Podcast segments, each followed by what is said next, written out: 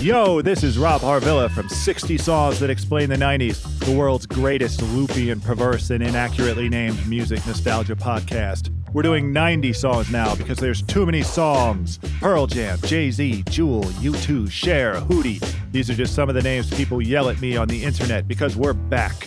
More great songs, more rad special guests, more loopy perversity. Join us once more on 60 Songs That Explain the 90s every Wednesday on Spotify.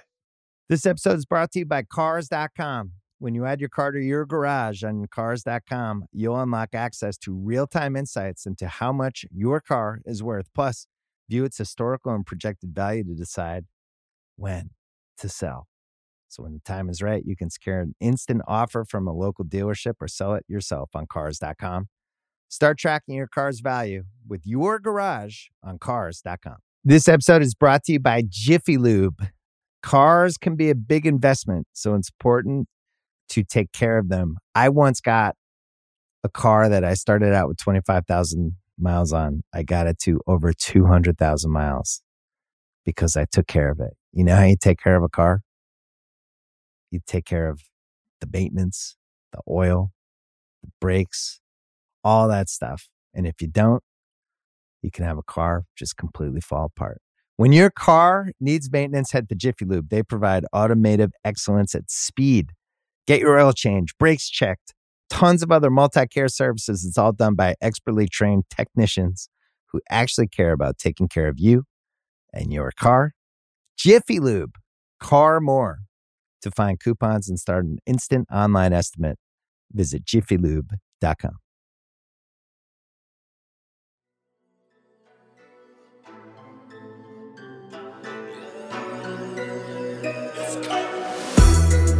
Listeners, welcome. This is Sound. Oh, I'm Justin Charity.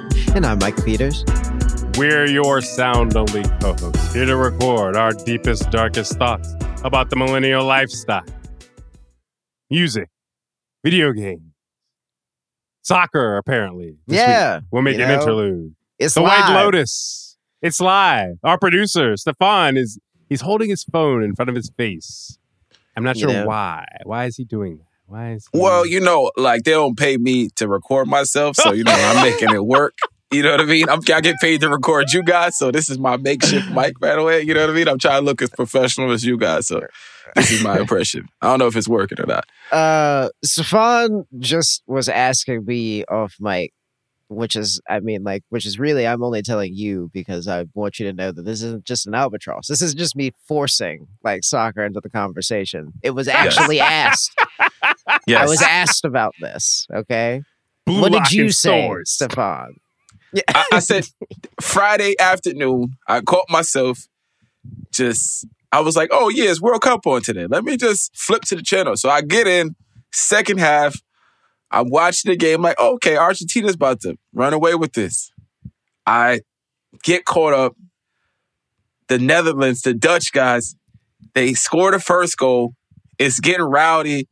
The Argentina guys, they try to fight him on the sideline. One guy kicks the ball into all the bench okay, guys. Okay, okay, It- it okay. was- yeah, it, was, it was, crazy. It was. But I have to talk about the through pass on the free kick. I don't think I've ever even seen that before for the game for the game time goal. That was that was so beautiful, bro. Like it was like that was like art. Like I was like, damn. I, if if I wasn't that if I was never a soccer fan, that would make me a soccer fan. Watching I- that play right there, that, that, was play, beautiful. like it was that was honestly i can't believe like that with with several other beautiful plays in the game it's funny that you would choose one of the dark magic plays that the, the netherlands it was just like this was i was like it was the, the narrative of the argentina netherlands game was that of uh momentary flashes of brilliance eventually succeeding over game planning and dark magic. That's like basically what happened. So yes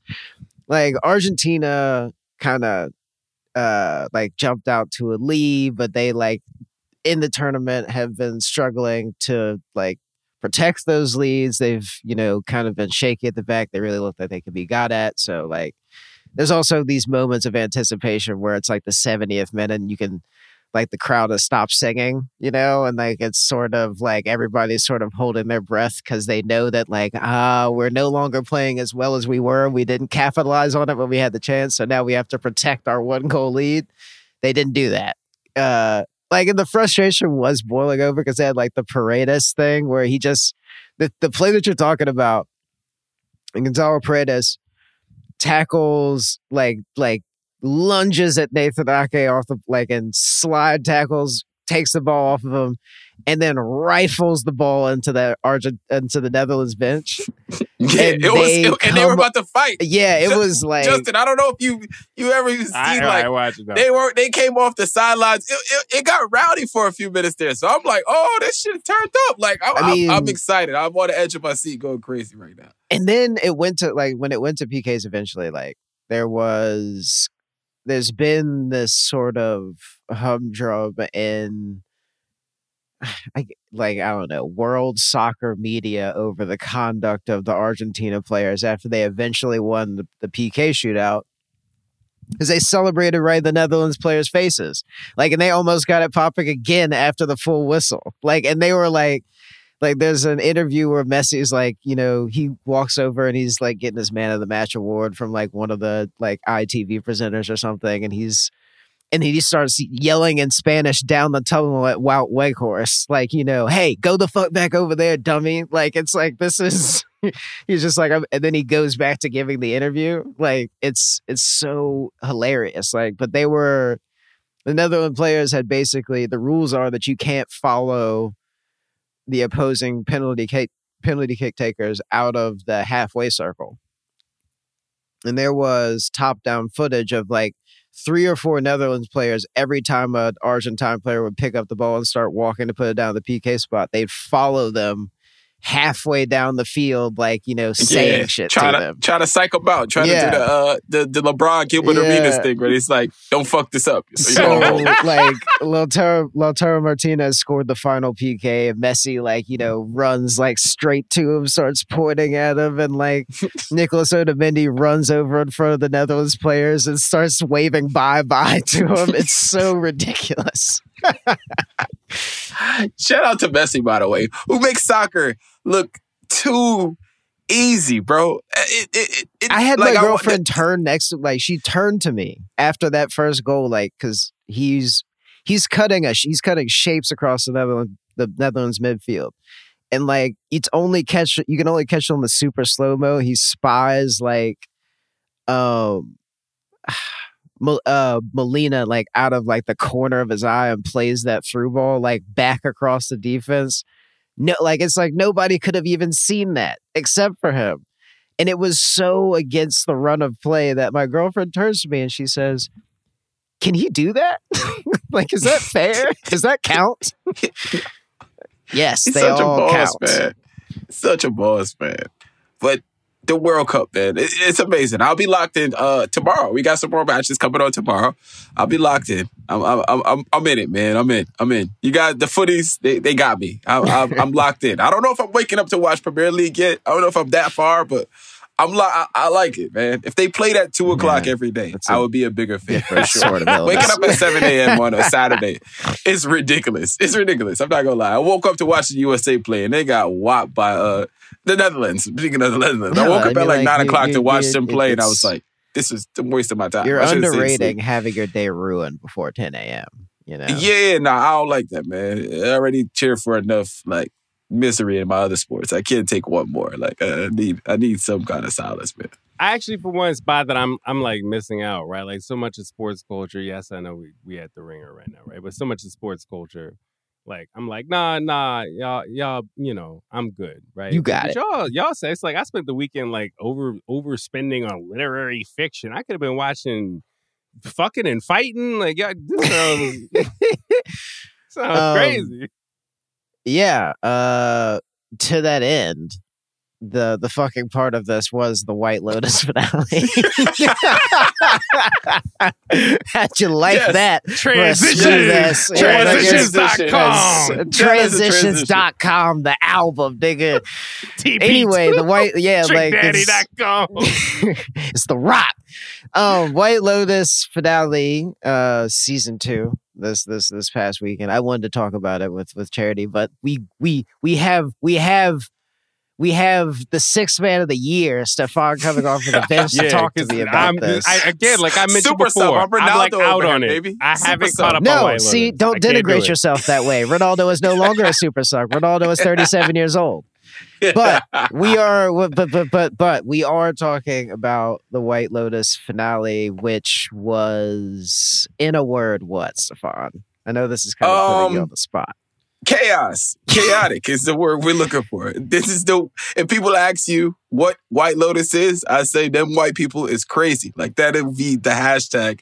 Them white people is crazy. If I was to explain White Lotus, best way. It is a show about like sure, like the one percent of the one percent may be the characters, but it's a show about white people never chilling. That is definitely the gist. Um, Yes, the like the first season um i guess was more or less about commitment maybe trust and the second season i think is about uh sex power and control if you were being paid to teach a course on the second season of white lotus which you know i don't know maybe that's a thing that happens for s- I hope for no one is getting paid to do Well, that, no, by the way. hold on. First of all, because the way media is talking about White Lotus right now, I expect five New York writers to have book deals by the end of this year. Uh, Uh, like, yeah can you set this show up like a little bit more for me? I know we So, talked about it a bit, but like, like where are we at? Where are we yeah, at? I, maybe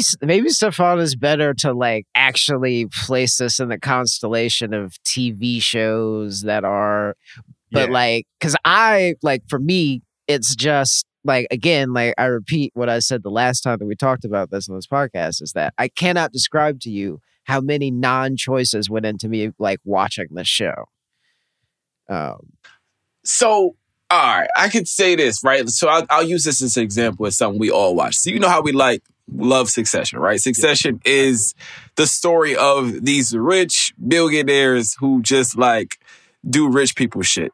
The White Lotus is like they're rich people who are like fake into themselves and like kind of have a conscience of what's going on, but like still do the bad shit that millionaires and billionaires do are for these no new? reason Are these new money whites or old money whites?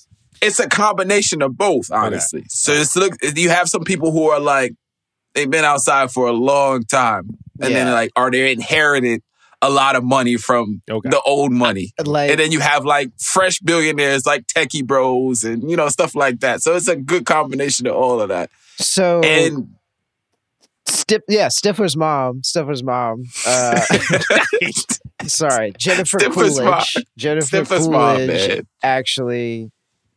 Um, I don't know that they ever tell you where her source of money comes from. Despite her being like one of the richer people on the show, she always shows up with like sixteen they suitcases. so they and she- briefly got into it uh because her assistant told albie who is uh, another one of these rich white kids he told she told him like you know her dad died and passed along all of this money but like her dad was like you know like he they had like such a strange relationship so she got the money out of guilt like her Mm. dad was like inappropriately touching her and like they had like a very very bad relationship so in his way his karma of like cleaning all of his messes up he left her with i don't know like billions of dollars and like she just is living her life as this super rich lady that just walks around vacations this is why she has made it from season one to season two the first season was in hawaii right micah Yeah, she's a and- platinum member at the White Lotus. Yeah, at the White Lotus. So she yeah. started off in White Lotus one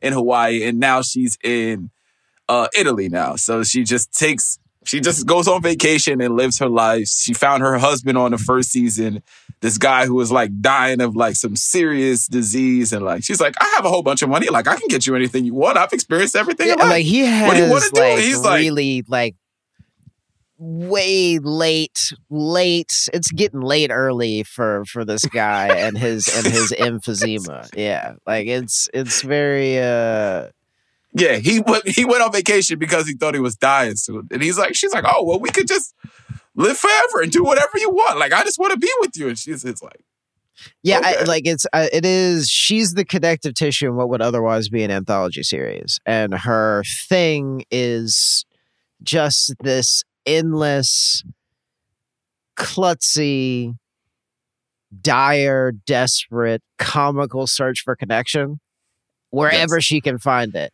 And in the first season, it's with um, uh, a massage therapist um, who is we'll a- call Kelly from Insecure. I right forget her like name. trying Yeah, trying Kelly to get like kelly from like trying to get her um like wellness center off of the ground and like you know and then there and and then eventually she finds this this this husband who is gonna die of emphysema at any moment and she's just like let's get married and then this new season she meets this wonderful generous colorful band of high society gays that take her out on yachts and to and to and to opera you know shows and they dine on yacht decks and it's just like this whole like really decadent lifestyle like whatever lifestyle that equinox sells on their billboards like these people are like living Ah. it yeah You know, I used to be in the Equinox, and now You know what I'm saying. saying? Now I'm connecting with it. Okay, I got you. at the time when like all of the marketing was like halfway in between being like gym and cologne like Yeah, It- it, was no, like- that's it. yeah It's like, you, it's- you felt like you were in a Sephora when you were at Equinox for some reason. Yeah, I, get- I yeah you. it's like people diving in the pool with all their clothes on and then getting out and eating peeled grapes and at the end everyone laughs and drinks a sherry this is basically the life that she was leading in the second season um uh so yeah like it is just sort of i'm glad that you said succession because that kind of like the the quality that we were describing in season three where succession was beginning to like eat its own tail and become more of like um i guess just become funnier than it than it was insightful uh yeah, yeah. Like sort of like playing directly for the no context succession Twitter page, I think is what we called it. Yeah. Like yeah, like this this show is just like what if there was no serious premise? What if there was what if this was just like a closed door who done it among some of the worst people you know next to the dumbest people you know and it was all comedy yeah um Can we talk about Albie? Let, let, let- I just need to get off Al. We need to get some bars off on Albie. Justin, Albie is the Christopher simpiest of all. Moltisanti. looked Oh, him dead in Santi. his eyes no no like Oh. that's sorry i no I, I don't want to mislead you charity christopher Moltisanti okay. is albie's dad but he Oh, looked okay, Albie okay, in the okay. eyes in this latest episode and says, "Son, how are you gonna make it in life if you're such a mark?" But wait, he's not wrong. His son then went on to blackmail him for fifty thousand dollars and told him in exchange, which actually accounts to fifty-two thousand American dollars. I did the Mm, math the last night. I exchange said, "There's no The dollar Wait. is strong. I could talk to my dad and ask him for fifty thousand dollars or anything. Not even in Jamaica, buddy. And I wouldn't even ask my dad for fifty thousand in Jamaica, buddy. Not But that's another story. demand. There was like it was like he in put, he took his sunglasses off and put them down on the table.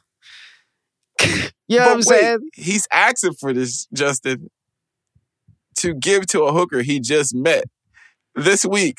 By the way, What's who the was problem? sleeping with his dad But what's three days. I don't see the problem. It's- bro, you it's- gotta- No, he just fell in. He fell in love with a hooker Sex one worker. night. And Yeah, then, but, like, like, it three is- nights later, he felt bad. He was like, "I want to free her. I want to make sure she I wanna gets s- on I along want to with Only, save- only there was a, a rap artist who who This beautiful addressed sex the perils worker. of such an arrangement. and and No, her he- he's cloud worse than blue Drake. heels. Yeah, there's it's literally there's I like it was this kid just has stars in his eyes and his shirt tucked in all the way around the whole show. It just was not Yes, like a he is green. His shirt is actually tucked in Mm. his underwear. That's how green he is. Like he But- doesn't know what he's doing. like I think it is also like illustrative of like the sensibility of the show that towards the end when he is getting like finessed on the way out the door she turns around to like look at him and it's like a furtive glance like you see like it's like a point like where you as a viewer are meant to draw your own conclusions from these small vignettes that you get like they it's a show that like does well enough around all the dumb things at showing and hiding the knife with purpose like Okay. Um, so like yeah, like yes, she did finesse him for fifty two 50 large. thousand for fifty large. She finessed him for fifty large, Sweet. but she might have liked him though. You know, Did she or was she doing like- her job? it, ex- That's yes, like going yes, to the she strip was. club and telling you, Yes, say, she was they doing her on me. job. She absolutely was doing her job. But like the show wants us to have this conversation, and I like that it's like very subtle and the way that it forces those sorts of like you know that that amount of ambiguity.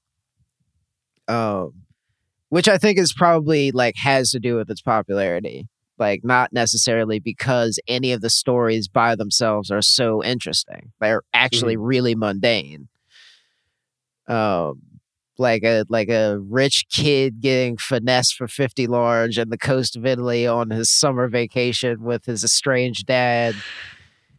Not that His like, grandpa, who is the goat, by the way. Grandpa is a legend. like, and it's just like I and you know like all right, cool, whatever. It's there's just very like the stakes are not that that high because like who cares what happens to these people? it's really what it's like. who cares?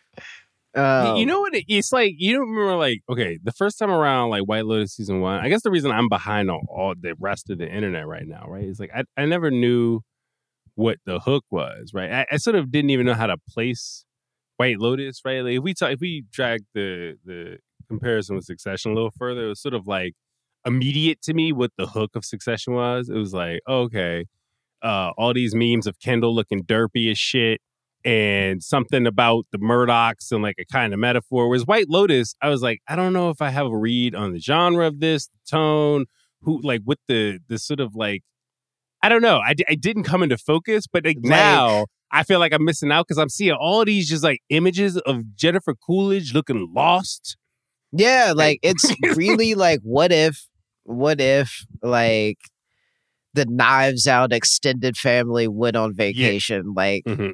You know, if Glass Onion wasn't being made, I haven't seen it, you know. But it is like in the similar ilk of people out in an exotic locale that's just remote enough that like you know it exposes the fact that they're equipped to do nothing Yeah, but is this shit Um, raunchy? It's like ra- it sounds raunchy. yeah like everything. there's okay, it's yeah, yeah. it's definitely it's it's like it's yeah it's a sexy show but Yeah. like but you know I, like i don't know like it's it's also just more um it's it's just like more a show about people being kidnapped by their baser ins- instincts like and Jennifer Coolidge i- i- is like standing in the middle of it, being the like sort of. I, it's almost like that she's almost a straight man, just because like it's like she's really on vacation in a show where a dra- like she's on vacation where in a place where a drama is happening, yeah, okay, yeah, yeah. like and that she kind of like spins around and gets embroiled, but then spins off because she has this polyurethane force field around her where like tragedy just kind of slides off. yeah. Uh, One of her main lines is like, the only thing I haven't experienced in life is death. Like, I, I've been to every place, I've seen everything, I've gotten everything. Death is the only thing that I was looking forward to. Like, that's the only thing I'm looking forward to experience. Like, and that's the way thing. that you they like they the way that they the showrunners give it to her is like also like very uh it feels like i think it's just like it's it's a testament to how good the show is that like i can say like the the best thing i can say about the finale is that she goes in a very that character way like for Mm. sure. For sure. For sure. and like that it's like a real it's It's, the most klutzy shit yeah, in the world. such a it's such a it's such an unceremonious thud like that it's like exactly what the character deserves after like doing something amazing i was really because it was like i was watching it with two friends of mine and when she runs back to uh like there's uh, basically like this the the situation is like people are like she's also talks a lot about how she's not been able to trust like it's kind of her great tragedy that the people that are the most generous to her throughout the show end up betraying her as well. Um like but she's out on the boat with the gays and you know like everybody's drinking wine and like she's it's becoming more apparent what the plan is that she's going to die. And she it's like she stands up and like grabs her the, the reins of her own fate or runs into the back of the the yacht and grabs like the bag that has the gun in it and locks herself in the room. And like the tracking shot is just of her face as she's coming out just blasting the gun and not holding it correctly Busting it off. and Woo! I like when she Woo! ran to, when she ran to the back when she ran she got up and ran from the table and grabbed the bag and went to the back of the room. Like they were just Yeah, kind of like, "Oh my god, she made it," and I was just like, "Mm, "Nah, I feel like this is going to be a trip to the finish line kind of moment." And even though I called that, even though I called it, I was still surprised by how it played out because like the gunshots are going off and it doesn't look like her She's aim is good anything. Yeah. but like the other friend of mine is just kind of like, no, I think I hear bodies dropping. like, so, she really shot her way out of there and tripped at the finish line. tried to jump off the Oh. boat, but I knew it was over. I, once I see she had on heels to try to jump off a yacht to a mini boat, I said, "Oh yeah." like is- I this like is not gonna end big well. hand in the cookie jar. Like you know, all you got to do is let like it's like all you got to do is just jump directly into the water and then climb into the boat.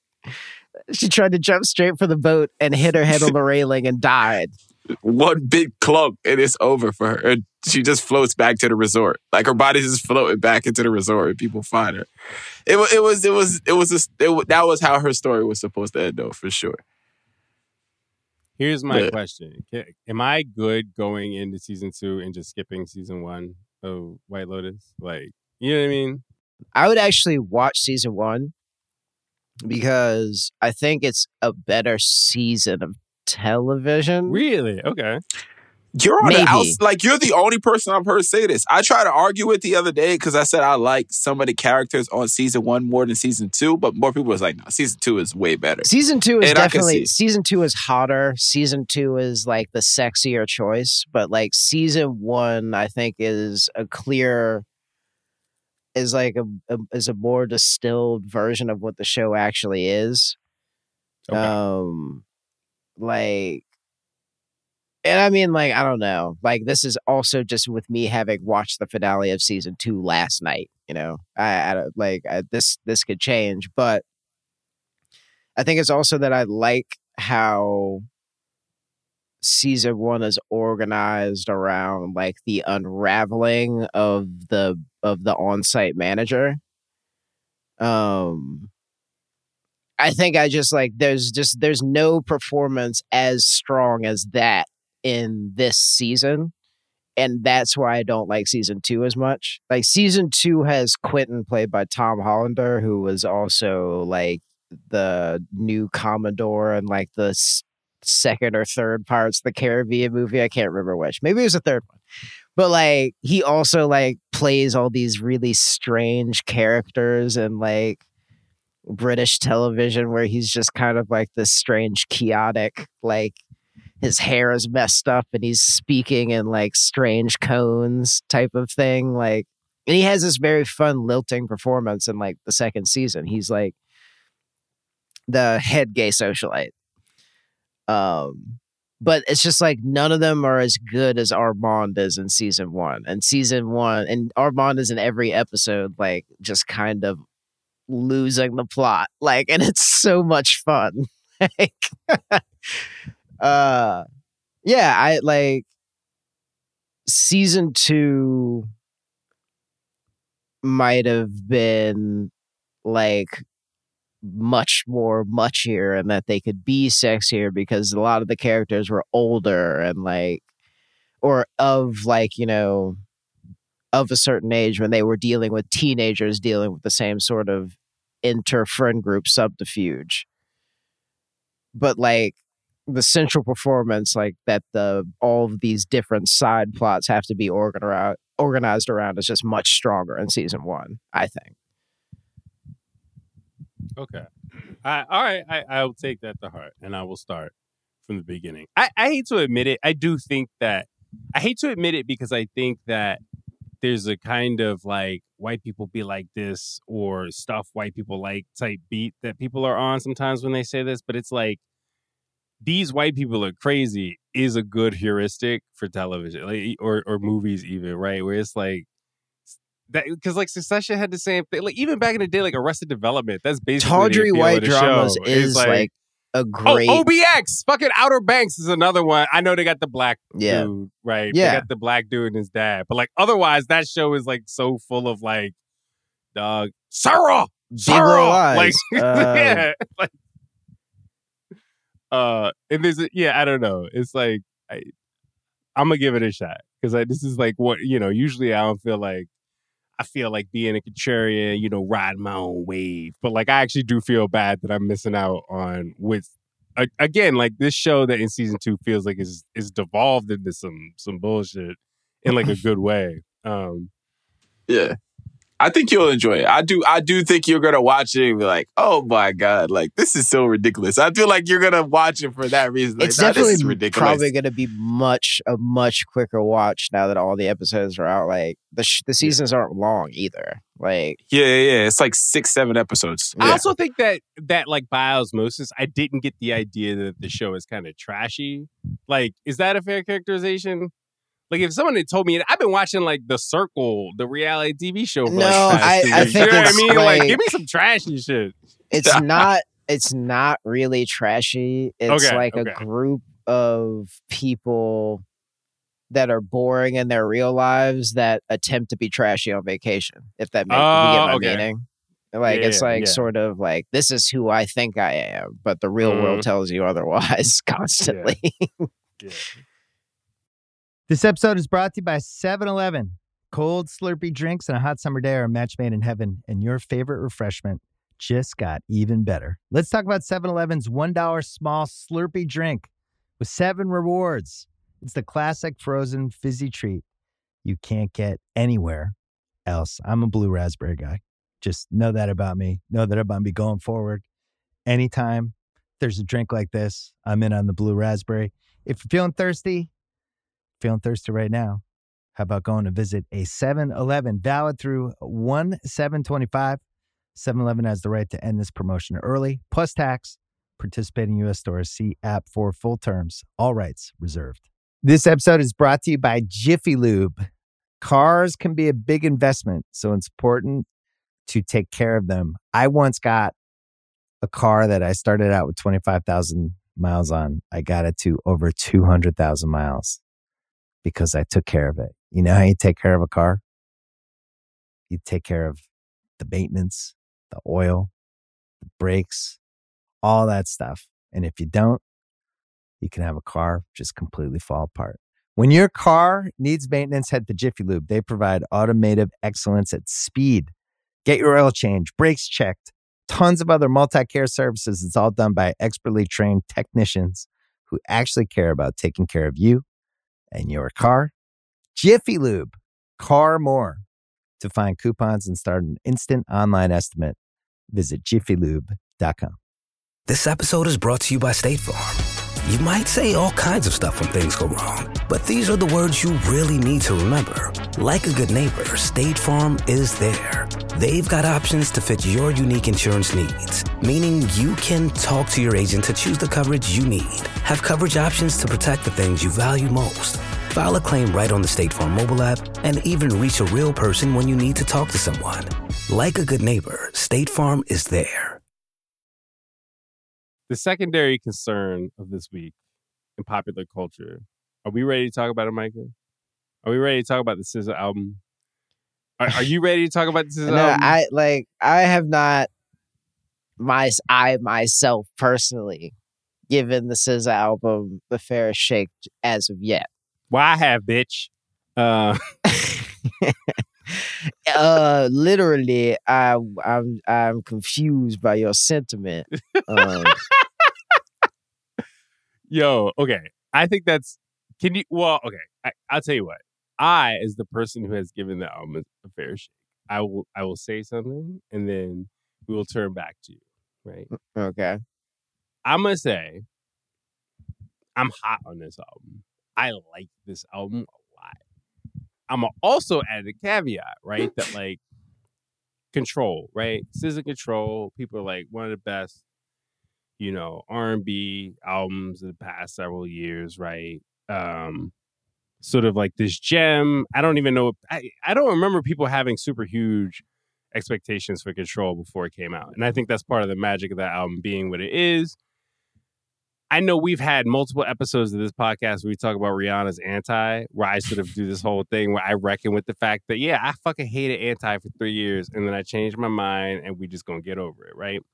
And I, so I kind of, it breaks my heart to be like, yeah, you know, Control is like, Control always struck me as an album that's like cool. It's cool.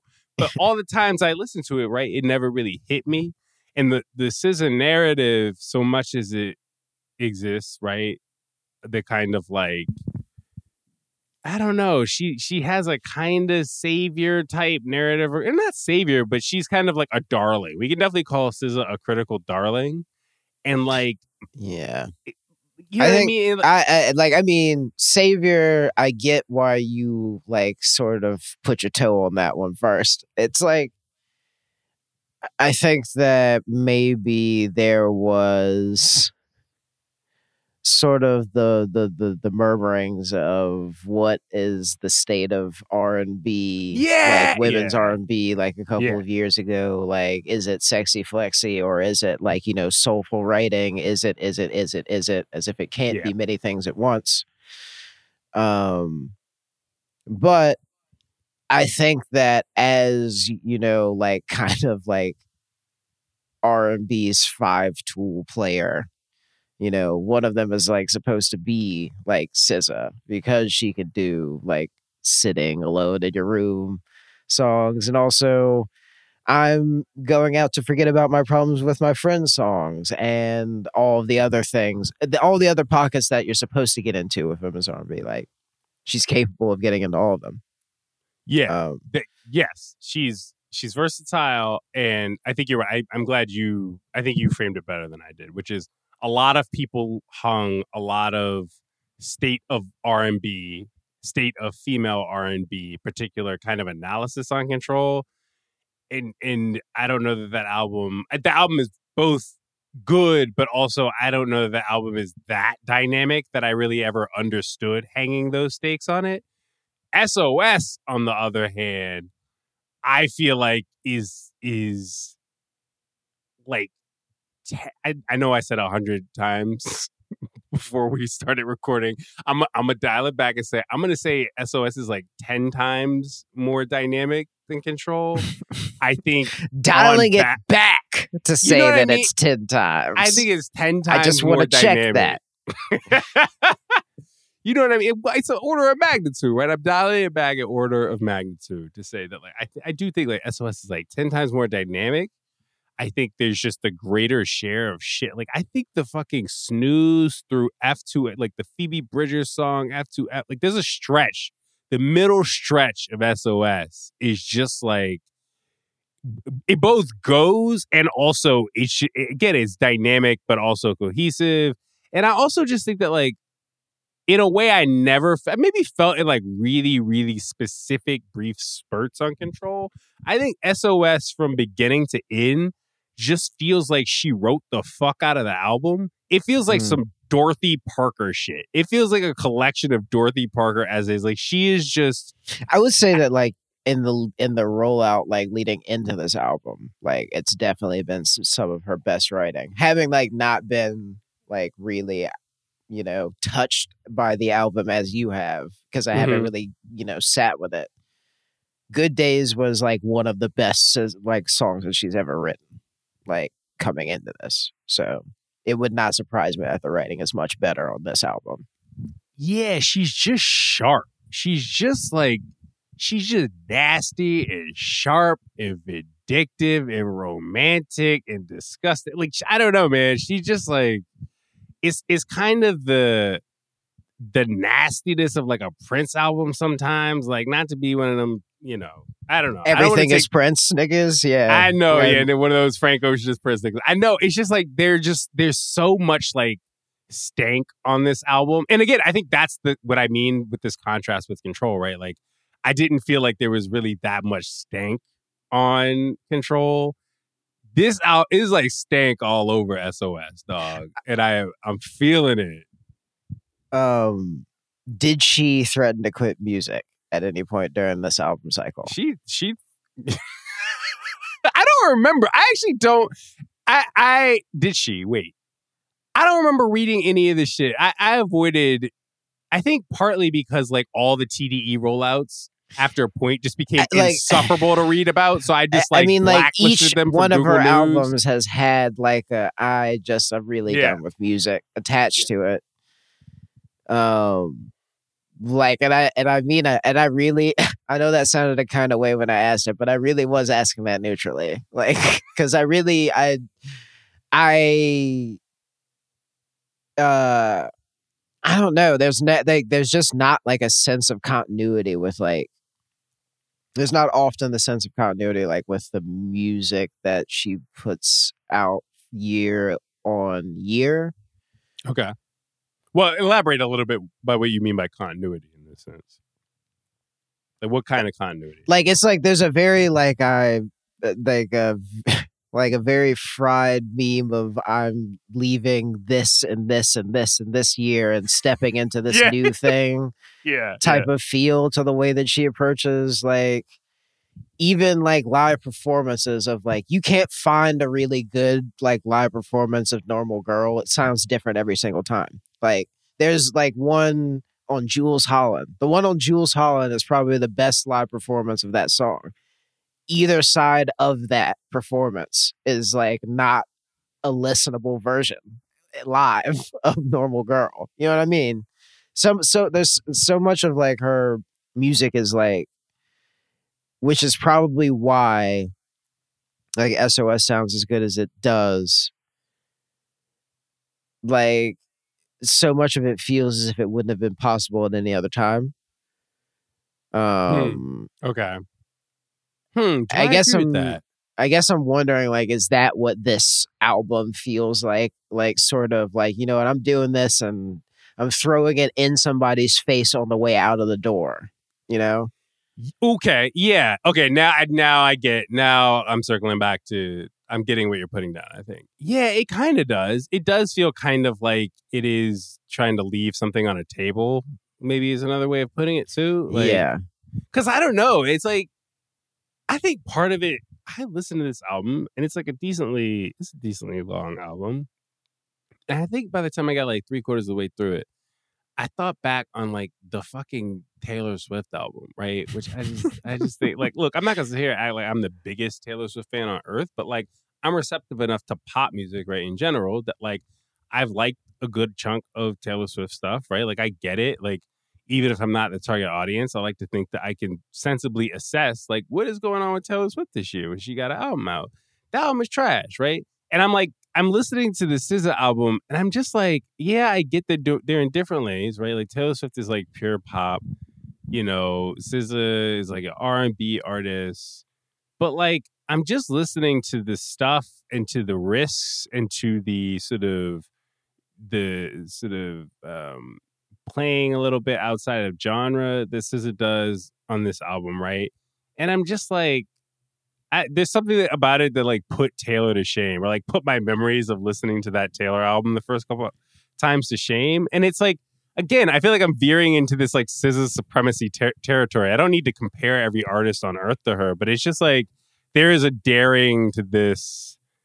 I don't know. This is like there are bits of this album that feel like um it's the closest R&B is going to get to making like Whole Lotta Red. I don't know. It's just like is you know what I mean? It's like that kind of energy. Yeah. It's that kind of energy. Um like I yeah, I it's it's like you know sometimes you read a book that's just so good, but like an author you hadn't even really it's not an author you're over familiar with. And you're just like, fuck. This book is so good that it's fucked up your ability to read other books in that genre.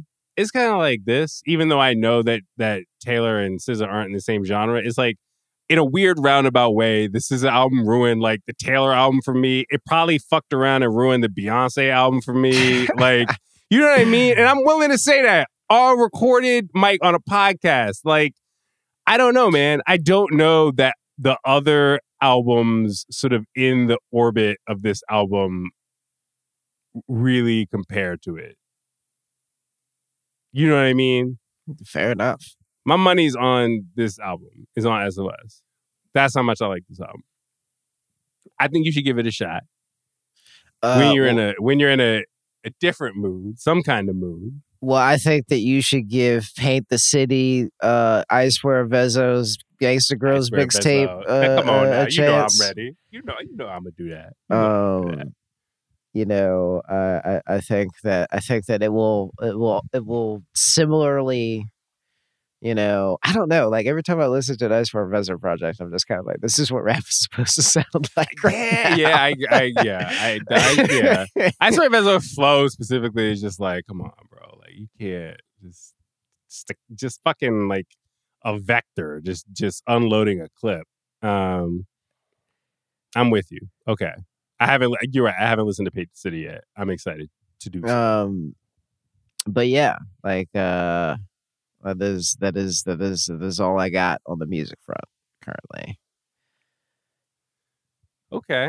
Um I we have like a few more episodes left this year. I one of them is gonna have to be a best of uh like some sort of we're gonna have to do it in batches, right? We're gonna do like it's funny because like we're doing other stuff at the ringer. It's like, what are the best video games this year? And it's like I, I went to Ben Lindbergh. I was like, look, man, I just looked over my Steam hours. It's like all the all the games I played this year came out between 1998 and 2021. Uh, you know what I mean? Like, so it's it might be a little patchy, but it's two of us, right? Between the two of us, we could cobble together the best of a variety of things, including TV, music, video mm-hmm. games. Anime, I don't even know because anime, I'm behind on everything except for the stuff I'm not behind on. I- frankly, I've read like way more manga this year than I watched anime. Like, dog, don't don't look at my my credit card statement at, at Barnes and Noble right now because it's, it's looking ugly. It's looking ugly, bro. I I I blew a lot of money. oh I i a- did spent sit Rick and Ross watch money on manga. the entire like I, I got caught up on blue lock you know Yo, So- talk to me about Blue Lock because I first I saw it at Barnes and Noble. Uh, no okay so this is the this is the thing is i would not read the blue Mo- the blue lock manga i just wouldn't do that At, like off of watching the show like this being i could generally i wouldn't read like Haikyu even either like you know what i mean mm, like yeah. it's fun for the vibe that it is. Yeah. But it's not like I I also like the emotion of it is even more heightened than than Haikyu, but like not in the same sort. Like there's not like the softer edge to the side of it where it's just like this is the good boys club together. We're supporting each other. Oh, okay. It like just recalls times of playing in like developmental program soccer, which is just always like it was just the weirdest time, man. Because it's just like everybody is the biggest kid on their patch, and you get like you spend weeks in a dorm together trying to play as a team, but also stand out as the most as you know like the most outstanding player, which creates weird in-house dynamics and weird on-field dynamics and like that's basically what the show is like about.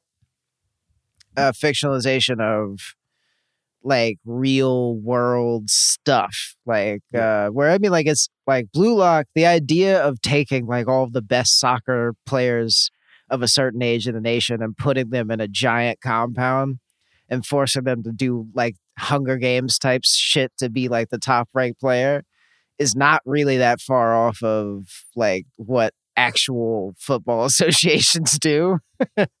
Like of course, like it's more so like, oh, we're going to like Germany crashing out of the Euros of the 2000s, where it's just kind of like, we're going to put a shit ton of money into like increasing our scouting network and beefing up the academies of like our biggest clubs so that we have like a funnel towards the national team so that we can win the next couple of big tournaments in a couple of, and however many years' time.